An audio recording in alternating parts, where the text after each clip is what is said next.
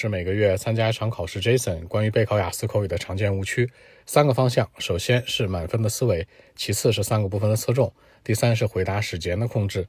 关于满分思维是这样的，很多人在准备雅思口语的时候，把什么都想要，那他用九分的标准衡量自己，语法要好，词汇不能特别的 low，然后发音还要清晰，还要漂亮，然后内容还有逻辑，所有的内容都想要。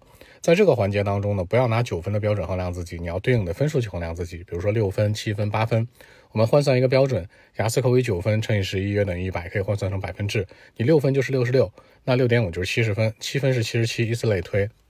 那你想要的分数呢？百分之的雅思口语你只要一个六十分到七十分之间，大部分人对吧？所以说你要降低一个标准，比如说你可以排个顺序，首先要内容，其次呢要发音，然后是语法，最后是词汇。你可以说有条不紊的去准备，也就是说这四条里面能占两条到三条就可以，而不是说每条都要。当然每条都要会更好啊。其次呢是准备的内容侧重，很多人觉得说 Jason 我在备考的时候只去准备 Part One、Part Two、Part Three 就不看了，行不行？不能这样的。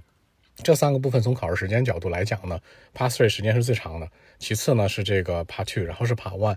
所以说大家一定要注意啊，要看它的时间配比以及反映出来侧重性。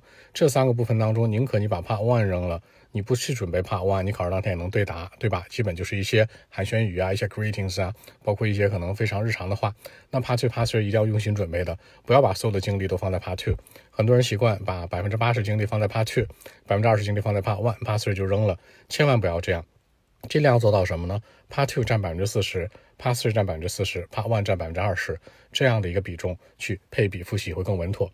第三呢是回答内容不控制时间，很多人觉得说雅思口语考试就是聊天嘛，我也不用控制时间。整体官方给的数据是十一到十四分钟，那它三个部分，Part One 大概四到六个问题，多可能六到八个，上下浮动两个；Part Two 是一个问题，对八就是一个 Q cut，然后 Part Three 大概是四到六个问题。那这里面当中它是有配比时间的。帕万建议大家能打十五到二十秒左右每个问题。Part Two 呢，你准备一分钟，答两分到两分半是最好的。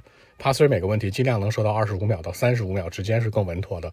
按照这样的配比去答题，那可能呢，有些地方考官会打断你，有些地方考官觉得说的长了会怎么怎么样，去打断你干扰你，但是不会影响分数。